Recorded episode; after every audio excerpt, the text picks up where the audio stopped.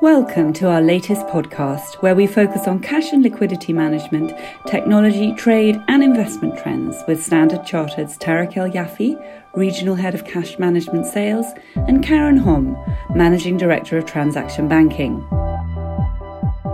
Meg Coates, Treasury Today's publisher and Head of Operations, travelled to Standard Chartered's New York offices to discuss how the bank is supporting its clients on key Treasury related topics, from managing working capital to navigating supply chain challenges and investing in the short term. Hi, Karen and Tarek. Great to be here with you both today. Hi, Meg. Lovely to see you here in New York. Great to see you, Meg. Thank you. Fantastic. So, Tarek, I'm going to come to you first. Could you talk a little bit about the exciting technology evolutions in Treasury? How is technology supporting corporate liquidity and working capital, especially around payments and trade finance? There's been a lot of exciting technology developments in Treasury. I can tell you that many years ago, banks used to build a lot of these technology solutions themselves. Today, that's not really the case. So, today we partner with a lot of fintech firms to co provide solutions to our clients around working capital solutions. An example of that is um, recently we partnered with Taulia, which is a supply chain solution capability that offers an excellent technology platform with thousands and thousands and thousands of suppliers um, so that we can help our clients take advantage of, of working capital solutions on the supply chain side years ago, we would try to do that ourselves within the bank, but then we would only have a limited number of suppliers. So partnering allows us to massively expand our supplier database. Lots of other examples um, that I could talk about on the cash management space, primarily driven by instant payments and digital solutions. So today we're able to offer more real-time payment capabilities in multiple markets. So, you know, 15 years ago, only the UK was providing instant payment solutions. Today, there's over 20 countries just in our footprint that provide instant payment solutions. And what that can do is massively transform how our clients do their payments and collections in market. Um, and that what that will do ultimately is speed up the time to cash.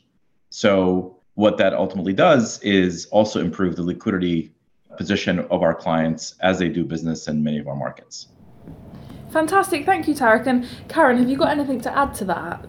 Sure, thanks, Meg.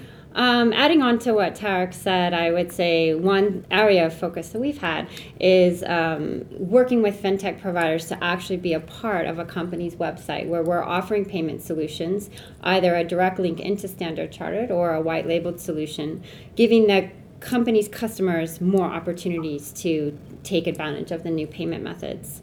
I would also mention from a last mile collections point of view, if you have logistics companies that are delivering iPhones, for example, out in Indonesia, um, traditionally they used to have to pick up cash. They would be carrying a lot of cash back. With the new technology, with instant payments, that can all be done digitally. The driver just really needs to do his job, deliver the phone, and um, the, the cash is out of the equation. It makes for a much more efficient process. Brilliant. And then, Tarek, how should corporates access these technologies? So, I, I think um, the first way I would answer that is to bring in your banks and your fintech providers into um, your organization and actually bring in your commercial partners as part of that conversation. And I think that, you know, because what we're talking about is integrating some of these capabilities into the commercial process of our clients. So I think you do that by maybe doing a workshop with your partner and then finding out what the ultimate best solution is and then going from there. A big part of this would be how do you leverage some of the new APIs that are being developed in the market? APIs are great because they are a, lower cost, faster method of connecting and integrating with your banking or fintech providers. And the reason that's important is you can actually have more real-time access to some of the capabilities that are being rolled out. As I mentioned earlier, you know, if you think about instant payments, the best way to access those instant payments is by leveraging an API, which allows you to connect and get feedback on the status of that instant payment. And in many cases, some of the local clearing requires an instant connection so that you can actually execute those particular transactions ultimately, All this results in better client experience. It provides faster time to cash, which ultimately provides for better liquidity. And Karen, could you talk about the pressures on working capital? How is the macro environment as well as supply chain disruption putting pressure on working capital? We're definitely seeing our companies have a higher level of inventory. They're holding it longer, they're not converting it to cash as quickly, and it's causing a real strain on their, their actual cash on hand. Um, the supply chain disruptions are expected to continue. We've got volatile markets, we've got political tension, we've got unstable FX. It puts our treasurers in a tough position to manage their cash forecasting. Uh, so, as we expect that to probably continue into 2023, taking control out of the data that they get on collections received um, helps them better forecast their cash instead of waiting for the Excel files, if you will, from overseas and maybe some buffer cash being put in there. The treasurers have full access to everything that's coming in and everything going out, and it makes them more informed and better able to manage their working capital in this environment. Great. And then, Tarek, how should corporate treasury manage working capital in this current environment? So I think the key is flexibility. Flexibility to keep excess cash when you're uncertain about what's going to happen. And, and clearly, there's been a lot of uncertainty that's been delivered in the last few years, starting with the pandemic, as Karen mentioned, right? So everything's higher there's been supply chain disruption. So flexibility is important, not just around keeping excess liquidity, but I think as as Karen mentioned earlier, you also have to think about diversifying your supply chain. So you need to find alternate supply chain sources, and you can only do that with in partnership with the actual commercial part of your business. related to flexibility is also getting better terms from your banking partners. So as you think about your cash, you have to think about consolidating some of your banking relationships, which allows you leverage to negotiate better terms, potentially both on the lending side as well as on, on the cash side. The third thing that I would mention is leveraging banking working capital solutions to provide alternative source of funding. So when you think working capital, you can either go to your banking partners or you can find optimal ways to unlock internal cash. And that's what I talked about earlier in terms of finding either receivable solutions or providing supply chain solutions where your banking partners or fintech partners can be in the middle between your clients or your suppliers. So those are some of the ways that we've seen, and, and we've seen aggressive uptake in some of these solutions in the last couple of years, obviously starting with the pandemic, but we have not seen that slow down um, in, in recent times. And could you share how trends in global trade and shifting supply chains are impacting Treasury and the types of conversations that you're having with your clients? The big lesson in the shifting supply chain is don't put all your eggs in one basket. China will continue to be very important for the foreseeable future in the supply chain story. But what we've seen clients do is shift their supply chain closer to home and also add additional inventory suppliers, raw material suppliers. Um, and I think Karen mentioned that you know we're seeing some of our U.S. clients look at bringing their manufacturing closer to home, either nearshoring, so here in the United States, or in Mexico, uh, where you don't have to worry about the long logistics period, and you're much closer to home and much closer to where the ultimate clients are in many cases. The second thing that I would mention is ESG as an emerging factor. So, recent attention to climate change, recent UN sustainability goals has driven a lot of our clients to rethink how they bring in sustainability into their businesses. There are two ways that I would think about that. One is working capital solutions. So, how do you bring in trade? How do you bring in sustainability into your working capital, trade finance? As an example, uh, solutions. How do you make sure your suppliers stay sustainable? And what impact would that make on your business? And then the second piece, which is really much closer to what I do, is how can you provide sustainable deposits? So the actual investments that our clients are looking at, you can actually keep those deposits in sustainable certified cash management um, funds. And that could actually help with the overall move towards in what I believe is is a, a trend towards helping with the sustainability agenda. I think to add on to what Tarek had said, overall, we're looking for a positive growth globally in 2023. We're hopeful that that will help free up some of the supply chains. In the meantime, of course, we have uh, longer term projects with our companies moving their supply chains closer to home. But if the overall supply chain and the import of manufacturing from key centers in China and India becomes back on track, especially China, we're going to see a huge change in that. And hopefully things will start turning around quickly. On the trade side, obviously, there's been a growth in receivables financing and distributor financing. Companies are trying to better monetize their outstanding assets um, and turn them around more quickly. So, in terms of opportunities, I would definitely mention those three trends. So, how are higher interest rates impacting corporate borrowing or investment strategies? Are you seeing any particular trends when it comes to accessing finance or investing short term capital? Definitely, we're seeing an immediate focus on taking control of longer term debt, such as uh, revolving credit facilities, as well as looking at bond maturities and how our corporates can better manage the next 5, 10, 30 years forward. Uh, there's definitely uh, cheaper hedging strategies that can help manage your interest rate, so we see that on the increase. On the asset side, companies are actually seeing interest income as a revenue growth line. We work closely with our companies on how to best manage that from automating statements and automating interest rate increases, taking it off the table so they're not always checking. We're expecting three to five interest rates this year on top of the multiple ones last year. So that definitely needs to be as efficient as possible.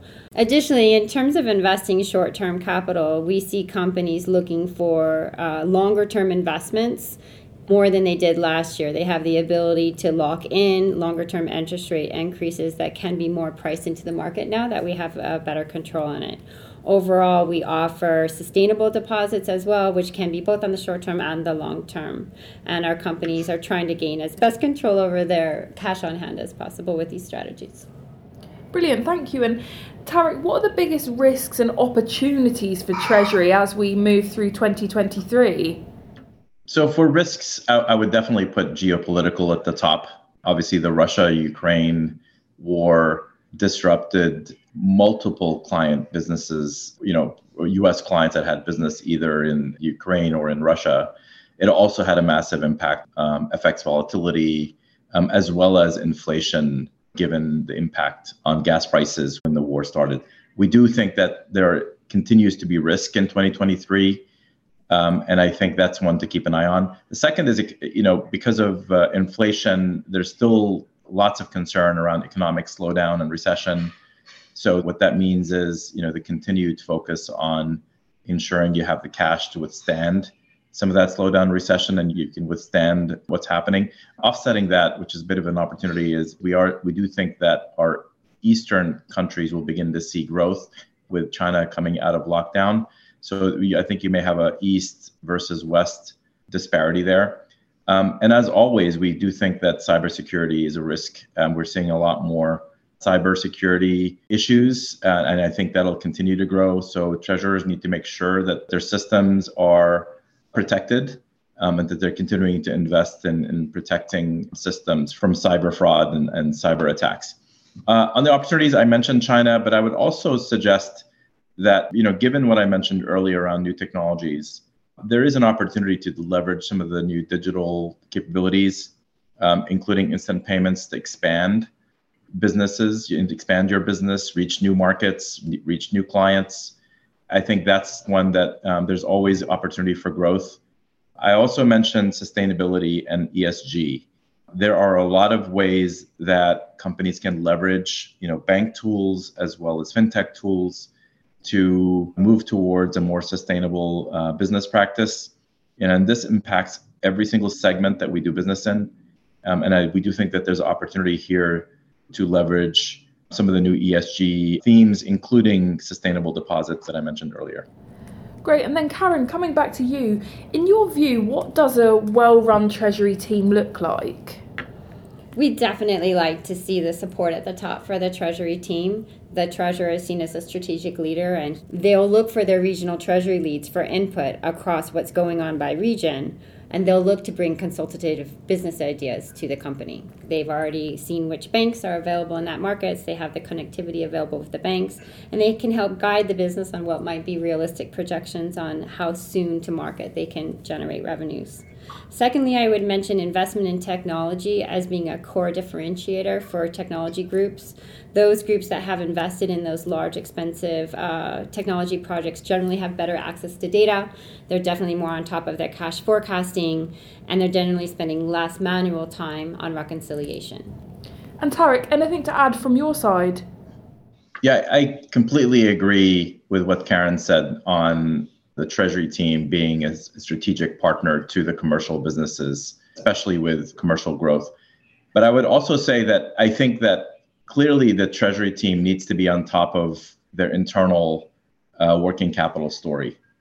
And that means efficient operations. It means global visibility where they have accounts globally, making sure they're optimizing all the liquidity that they have, especially have that very global operations in my experience, a centralized treasury means you know you you have access to pretty much over 90% of the cash within the company and you're finding ways to leverage and optimize that cash so that you don't need to borrow as much. So you don't need to draw down on some of the supply chain tools i mentioned earlier. The cheapest source of funds is internally sourced funds.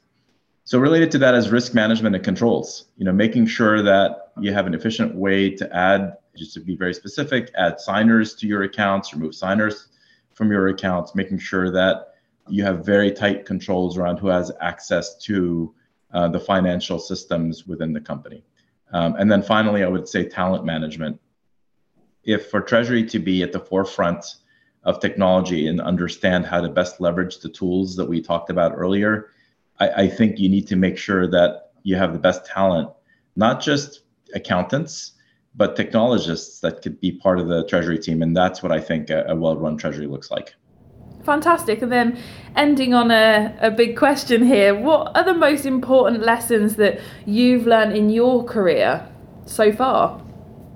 So, if um, I was to think about when I started my career over 25 years ago in cash management, um, a lot of what I was doing was, you know, focused on, I would say, kind of basic, you know, helping our clients open up accounts, uh, providing simple payment structures, receivable structures, giving them visibility to those accounts. I didn't really appreciate the more strategic and other parts of what my career was heading towards. You know, fast forward 20, 25 years later, the work that I do today, I think is a, is a lot more meaningful around not just helping clients expand their business to new markets, but also expanding the customer base and I'll give you an example of that. If you take a look at the e commerce business in the United States, most of the receivables are via credit cards. If you go online, you'll use your credit card. However, in the markets where we operate, it's a very small percentage of, of the consumers actually have credit cards in many markets, particularly in Africa and, and in ASEAN.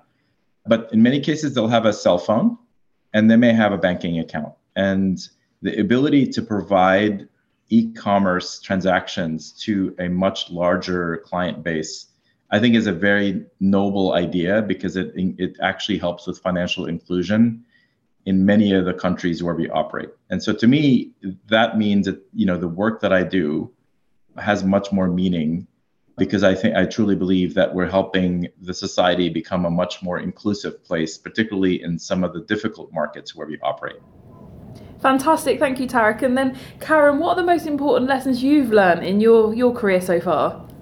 I'd like to say that being nimble and flexible and knowing what you know and agreeing that this is new territory is probably one of the most important things I've learned uh, we can build on our experience to control the things that are controllable. But we've seen over the years there's so many uncontrollable or unexpected factors. We had the Asia crisis where companies were long dollars and suddenly, you know, starting in Indonesia and then spiraling across Asia, companies couldn't pay off debt. Nobody could have um, projected that. And how do you in cash management manage that? You suddenly go from a lending to a recovery, you know, trying to sell off the assets that you have. In the 08 financial crisis, we saw many of the main US banks, the top US banks being downgraded below investment grade. Our companies were struggling to work with them. Um, how do you set up new banking relationships? Um, many of our corporates learned there that don't put all your eggs in one basket, as Tarek had said earlier, but have multiple banks in your markets. Besides a financial crisis, you might just have banks that strategically pull out of markets. And then lastly, I think the pandemic has taught us all so much about we can do more than we think we can do, but also the more that we speak to each other and admit, hey, this is my problem. I'm trying to figure out how to pay my, my team in South Africa, or my payments aren't going through to Eastern Europe. What are you guys doing? That collaboration across the industry makes us all better and makes the process work more smoothly. Fantastic. Thank you for such a great discussion today. Thank you, Karen. Thank you so much, Meg. It's been a pleasure. And thank you, Tarek. Thank you so much, Meg. Thanks for having us.